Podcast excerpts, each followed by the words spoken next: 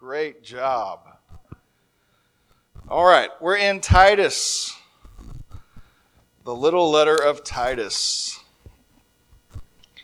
And trying to go through these little qualifications that Paul is giving to Titus when he is looking for leadership in these congregations on the in the nation of Crete.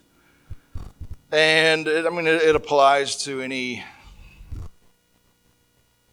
but this is Paul's instruction about who to look for. And one thing is becoming very clear as he's instructions, and as he's done it with Timothy as well, is that is the proving ground for leadership. It's it's at least one of one of one of the things that can be approving, if not a very large part of approving ground for leadership. And generally, you know, I, I as a pastor, as you know, someone who has studied the Bible for a long time, and thought about these things, thought about my own journey into this and, and into being a pastor and being an assistant and things like that.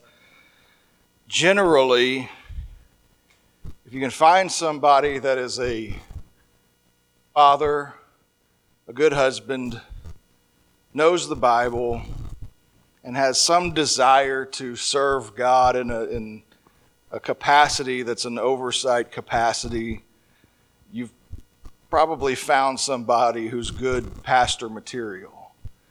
And that that said, I think there's there's a lot of just maybe I say corporate mentality, but there's there's just a lot of and business is necessary and all that, but there's a lot of that I think corporate structure and stuff that's kind of I mean it's it's necessary when you're dealing with you know an entity in relation to the government and things like that, but uh, as far as leadership in a congregation and spiritual leadership, I think there's oftentimes too much made of business leadership and not just not enough made of the practical aspects of the way God has already set up a proving ground. He's already set up ground where somebody can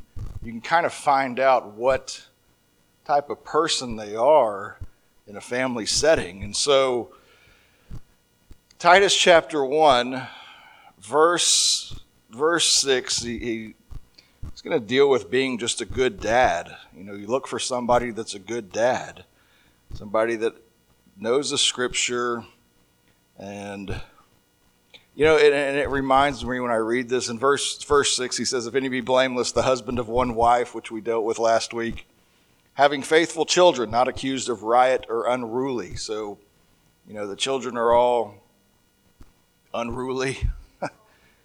yeah, and if the if the the ch- controlled or it's just it, it's pretty clear, you know, whatever excuse I guess you want to tie to it, you can say, well, they're this or they're that or they've got this or they've got that. If the home is not in order, the whatever the the reason is, you can just say, okay, well, I mean, that's, that's fine if that's your reason, but we can't give you a leadership position if this isn't already in order. So, you know, for whatever whatever you want to say, the reasons are that the aren't they're they're they're not no respect for their parents, um, things like that you know, and whatever, again, reason you want to attach to it, that's kind of the way that uh, you would approach, I guess, a job situation. You know, somebody has these reasons why they're not going to be able to do this, and they're not going to be able to do this, and And ultimately, it's just about the job. It's just about we got a job to do, and if you can't do it for whatever reason, you can't do it. You just can't do the job. This is this is a, further instruction, further explanation of um, the home life as a proving ground, and he's dealing with a good dad here. And there's several things in the Bible about this, about being a good dad and the responsibility of a dad. Um, I've noticed in a lot of settings, even the very sometimes old school settings where the wife is much more of a, a, spiritual leader than the husband.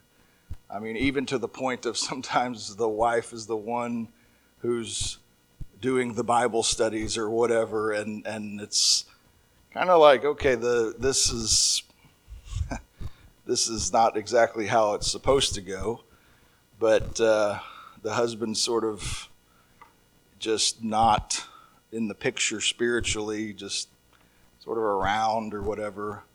And uh, and I've in you read about statistics about churches, and generally they'll say um, say things like the, this. One of the statistics is, of course, there's a lot more women seems to be in church than men.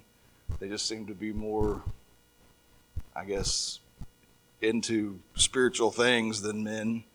And so that's not exactly the way it's supposed to be, but that's the way it is. But uh, anyway, Paul's dealing with men and, and good dads, like a, a, father figure. So he says this if any be blameless, verse 6 the husband of one wife, having faithful children, not accused of riot nor unruly. And we'll just take that little phrase there, not having faithful children, not accused of riot nor unruly, and deal with how this is this is laid out in the scripture, because you'll have several you have specific instructions from Paul about being a parent. You'll have illustrations in the Old Testament about bad fathers and uh, and good fathers both. But uh, let's pray and let's just just deal with some of the, I don't know, some of the um, applications or some of the principles. That's what I'm thinking of principles about this. Why this is why this is a real thing. Why this is true. And, and as far as elders and bishops go in a church setting. But let's pray, Father. Thank you for this time together. I pray that you would help us help us understand and uh, take note of what we're doing here, what we're reading, the instructions we're getting, and uh, pray that you would you would give us that uh, explanation, that interpretation, and you know just the understanding that we need about what it is that you've written down here and the instruction that you've given. And I pray you'd help us with these things, and I pray all of this in Jesus' name. Amen. All right, so a lot of times God holds the dad responsible for things that go on in it. I, I don't say it's all the time, but uh, um, a lot of times it is. And I'll give you an example in the Old Testament. There's a man named Eli. In fact, you can look at this. Look in 1 Samuel. Let's just in 1 Samuel is it cutting out? Huh.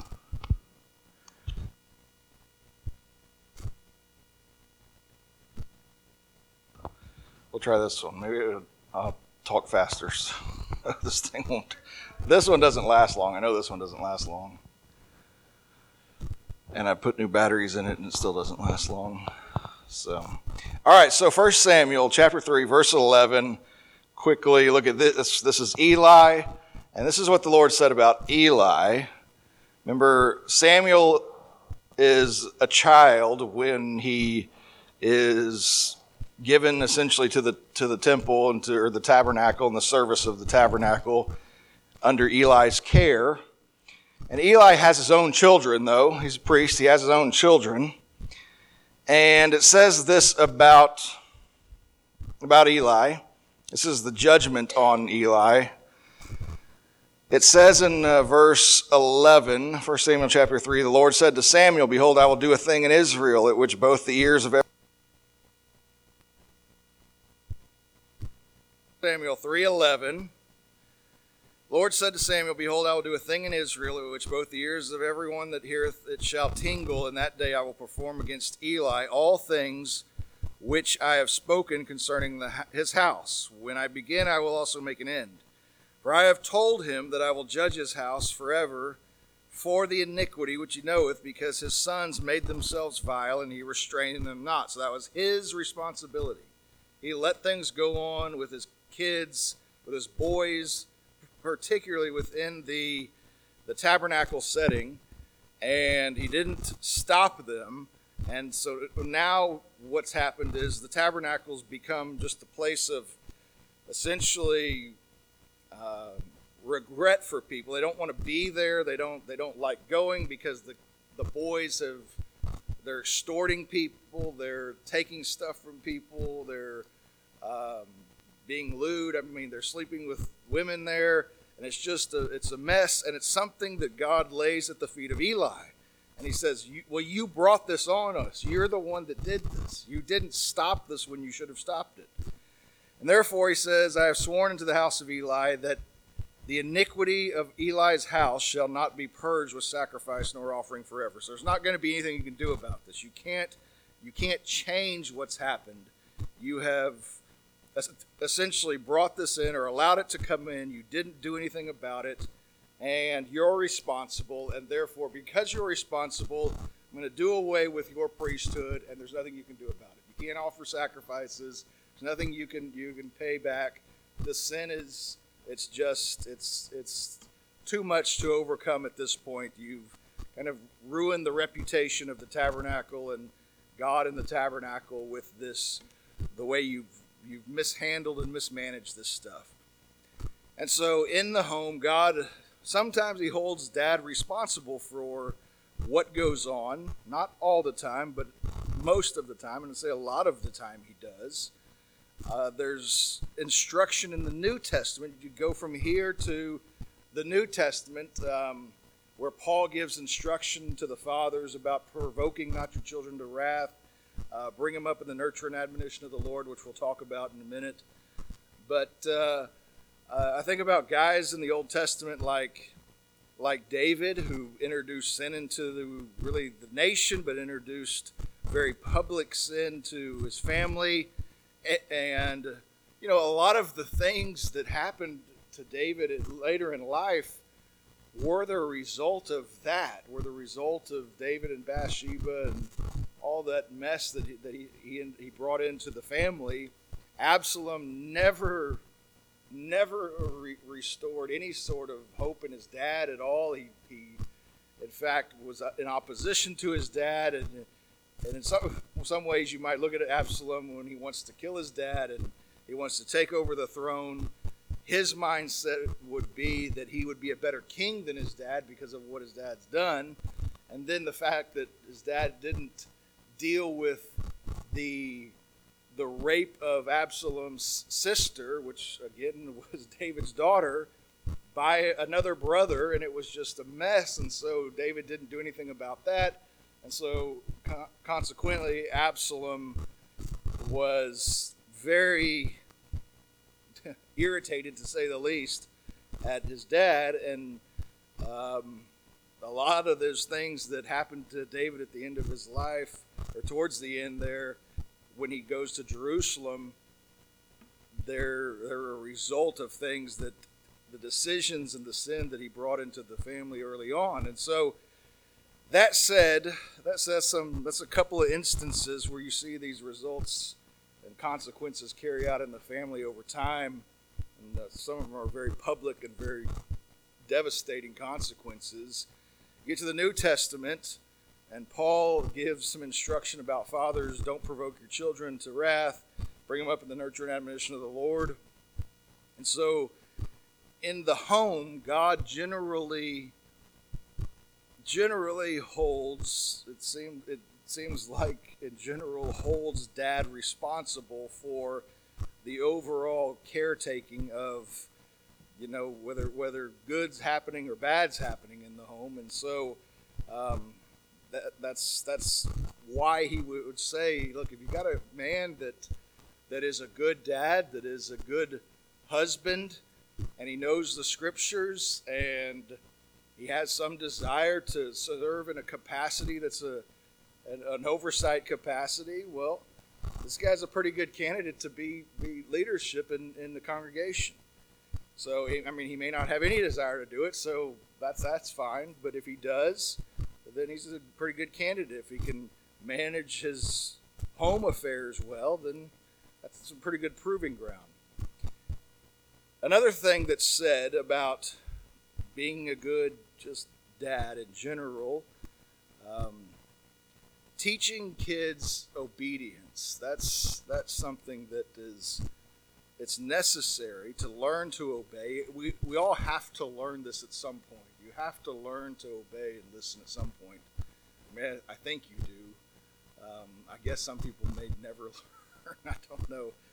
But obedience is it's one of those things, one of those valuable things in life that it has to be learned, and it has to it, it has to be learned by things that are distasteful, like you know, if the Bible says this about, about Jesus Christ, it says he learned obedience by things that he suffered.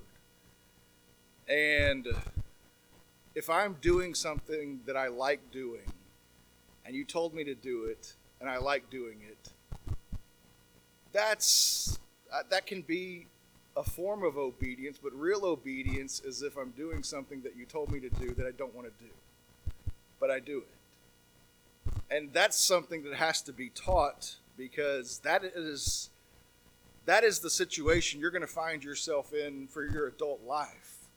You're going to be told things that you don't want to do, but it's necessary for your job, it's necessary for whatever the, whatever the case is. And so obedience is something to, to learn. It's something that parents in general teach their children, dads need to teach.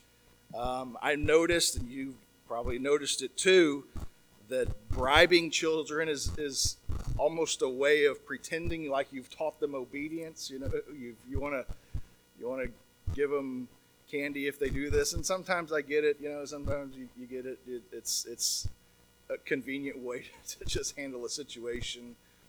But that can't be the only way you handle this. People have to learn obedience. They just have to learn what it feels like to obey. What does it feel like to uh, uh, to obey? How, how, how am I going to feel when I'm told to do something that I don't necessarily want to do, but I need to do? How does that feel? And you need to learn how it feels to obey. You need to learn how it feels to disobey, and uh, or you will. You learn how it feels to disobey, like ignoring instructions and um, it's it's uh, it's something that dads need to teach their children. That's part of ruling the house. That's part of oversight. That's part of caring for your children. It's part of uh, caring for those in your in your watch there. And so, teach your children what obedience, disobedience feels like. That's that's something that needs to be done. Um, that's something obviously that Eli did not do. He did not teach them obedience to God at all. Uh, he let a lot of things go that he shouldn't let go, and uh, and this, this those were the consequences in their life there. So, teach your children what obedience, disobedience feels like, and I purposely say feels like because it is a feeling. It is something that feels sometimes distasteful. It feels like you, you don't want to do it, but you're supposed to do it. You need to do it. And so if uh, you need to understand those things. Another thing about parenting and particularly fatherhood, teaching your children obedience, what that feels like, uh, having responsibility and oversight for your home. That's that's part of this. Another thing is when Paul, Paul said it in, in Ephesians to bring up your children that's a model of behavior. That that is to bring somebody along means you you walk with them, and you and you walk with them along this way, and you and you you don't send them. That's that is something that is. we all, and I get it as parents, we all want the, the date nights, and we all want to get rid of the kids at some point to just have a night off. So you send your kids somewhere or you hire the babies to the grandparents' house is great. It's an amazing opportunity.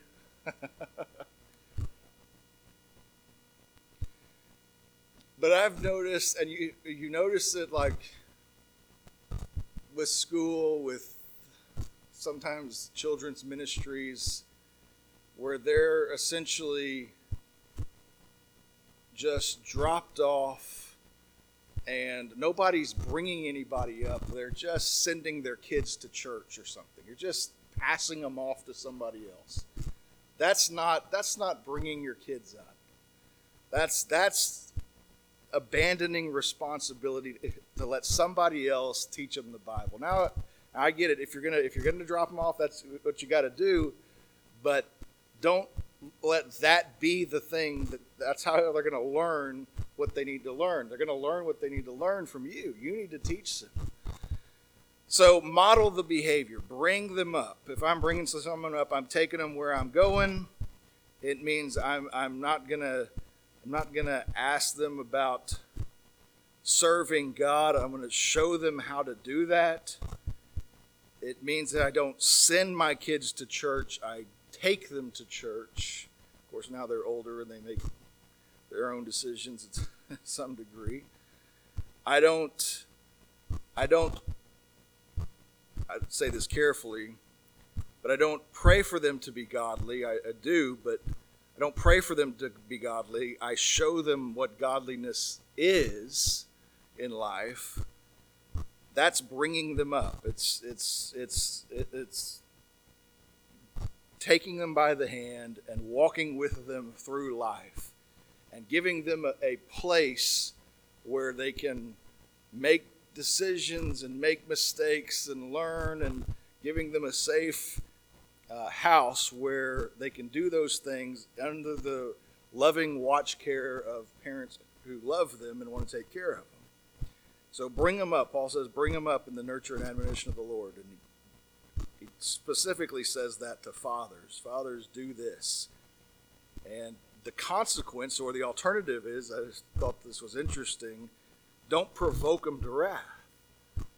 So bring them up, don't provoke them to wrath. This is, I, I cannot tell you, I, I have not done the, the research recently, but I will say, as of I don't know how many, maybe 20 or 30 years ago, the number of incarcerated males in the prison system who did not have a father figure was in the three quarters, top, you know, three quarters, 75% of them, 80% of them didn't have any sort of father figure.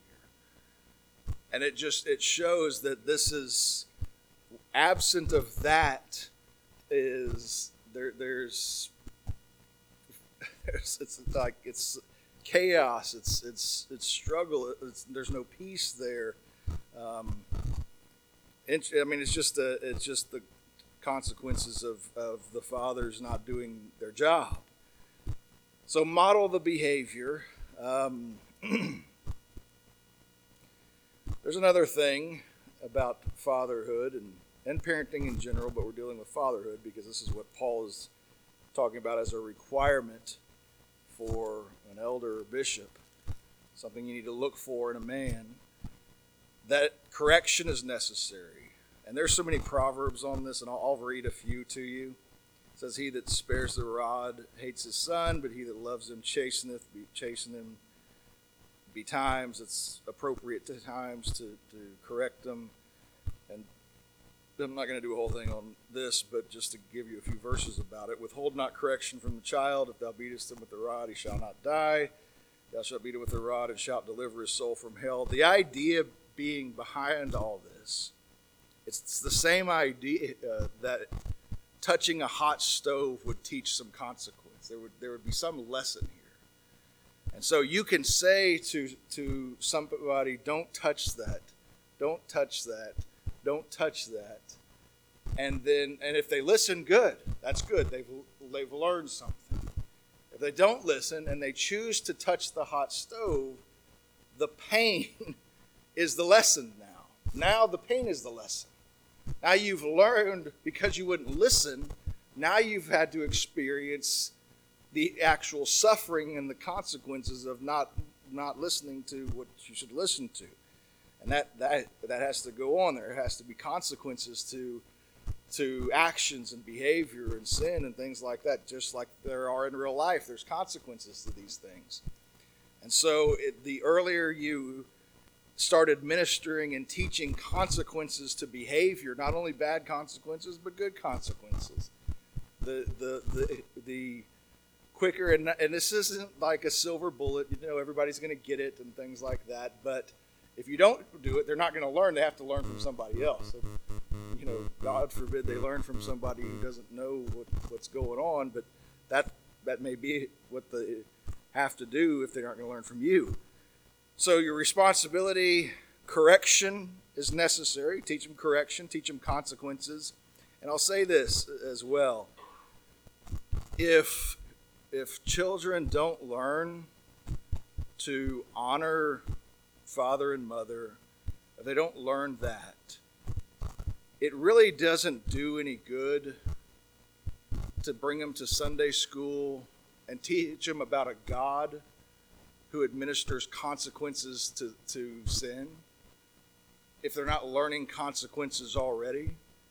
Because they'll they'll think the God you're talking about is just as much of a joke as their mom and dad are when mom and dad issue just these empty instructions to stop doing this or don't do that or don't do this or and it doesn't really mean anything. And so there's no real consequence to that. And then you take them to sunday school for 45 minutes. And then sunday school teacher is supposed to teach them about a, god who administers some, sometimes consequences to things. Well they haven't learned any consequences. So part of this when he says you'll beat him he won't die you'll save his soul from hell that sounds like whoa that's a that's a big step. That if correction teaches them that they're going to be saved from hell, that's a, that's a, how do you make that leap? Well, you make that leap because it's consequences. It's just consequences. It's just I'm learning that the consequences of these actions have this effect, and the consequences of these actions have this effect. And I'm learning that I can't just do everything I want to do and I don't just get my way all the time. I have to learn to work with other people. I have to learn to work within the system and the structure I live in. I have to learn these things and I have to learn to be obedient to people who have more experience, more age, more responsibility than I do. And so this is these correction. This is this is necessary. The rod and reproof the bible says give wisdom. A child left to himself brings his mother to shame.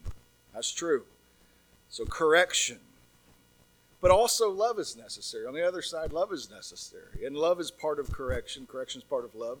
But love is necessary. Fathers are very important and instrumental in giving uh, their children confidence and uh, being confident in what they're doing and being confident people. And so uh, Paul would say it this way in Thessalonians, I think it's chapter 2, and I'm going to read it real quick here.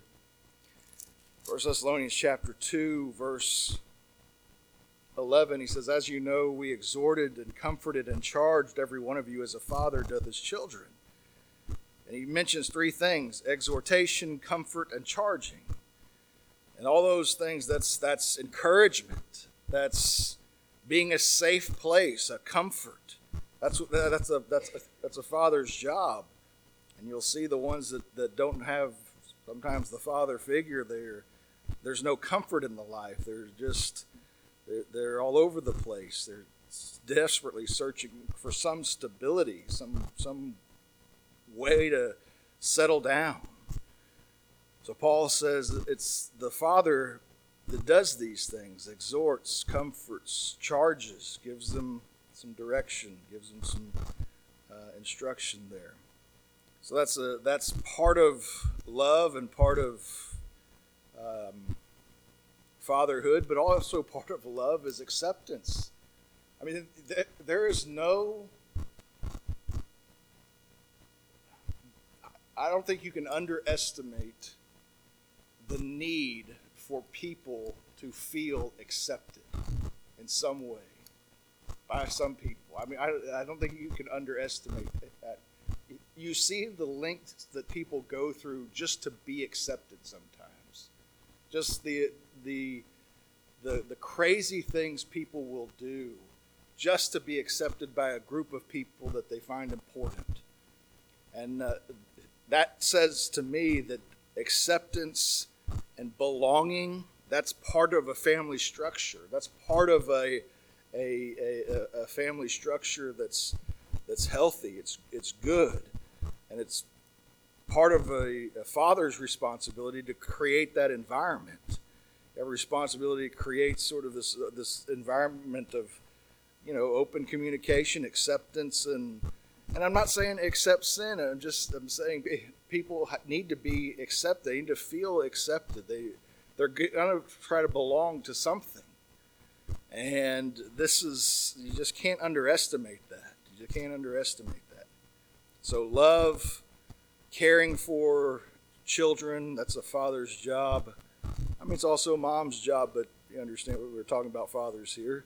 It's it's dad's job to care and to give some give confidence to the children and to exhort, to encourage, to comfort, to provide some stability there. And, uh, and so this love is necessary. And then last, I'll say this, and there's no particular order of these things, but uh, scriptural training, you know, training in the Bible or just training in, um, I would say also training in some critical thinking and uh, trying to evaluate decisions and things like that, which the Bible helps you with tremendously. But scriptural training and loving God, that's part of dad's responsibility. And I always I found it interesting that Jesus Christ was asked one time by a lawyer that what what, what is the greatest commandment in the law. And the Lord says, Well, love the Lord your God with all your heart, soul, strength, mind. Love your neighbor as yourself. And on these two hang the whole law, essentially. But the context of what he quoted is interesting because the context of that love the Lord your God and love your neighbor as yourself comes in context with it's in Deuteronomy 6 where the parents are told to teach the children to love God. They're the ones supposed to be teaching this. And so, I don't know, the scriptural training, it belongs first to the family. It belongs was first to, to dad and, and the family, but uh, dad is what we're talking about. So, you know, how do you love God with all with all that, with all the heart, soul, strength, mind, all that? God gave His words so that Israel could love Him. He gave Him His words, and it, it's not a Sunday school commandment; it's a commandment to a family. That you're, you're supposed to teach these these words to your family. And I get it under the old covenant. There's some different things going on, but uh, the principle is there. That the scriptural training and truth and um, discernment and the critical thinking and way to way to understand the world around you through the eyes of, of the light that God gives people. That's something that needs to be passed on that dad needs to be responsible for. And yeah, mom too, but again, for sure dad, because this is what what we're talking about here, a man that wants to be an elder or a bishop, somebody that's going to be in leadership over a congregation. So, scriptural training in the family. So there's, and I noticed there's there's plenty of men that have made it to leadership positions in churches based on their their business understanding, but not their ability to understand the scriptures, nor their ability to properly have a household. But they're good businessmen. And so, hey, we need you on the deacon board because, you know, we like we like the checks you write. That's that stuff is that stuff goes on too much. It just goes on too much. But uh, this is when Paul passes this on to Titus. He says, you know, essentially, you know, home is a great proving ground, and if you can find a guy that's a good dad, a guy that's going to be a good husband, a guy that has some knowledge of the scriptures, and has some desire to be a be a, a you know take on some responsibility in a congregation, you probably found somebody that's a good candidate to be a bishop or an elder. It doesn't have to be that complicated. It doesn't have to be of the calling. Did the calling, did the light shining down from heaven, and did I get the feeling at the prayer meeting that you know this is this is my calling? No, it's just here's here's some qualifications, and if you find somebody that's like this, you probably have found a good candidate to be leadership in a congregation, and uh, and so simple few few uh, instructions here or qualifications that Paul's giving to Titus. I think if anybody thought about them, they would understand how reasonable these things are. But uh, hope that's helpful. We'll wrap this up and try to figure out why these microphones don't work. So, yeah. So let's pray and we'll get out of here. Father, thank you for this time together. Pray that it's been helpful and pray that uh, you would help us make these applications where they need to be made. And I pray all of this in Jesus' name. Amen.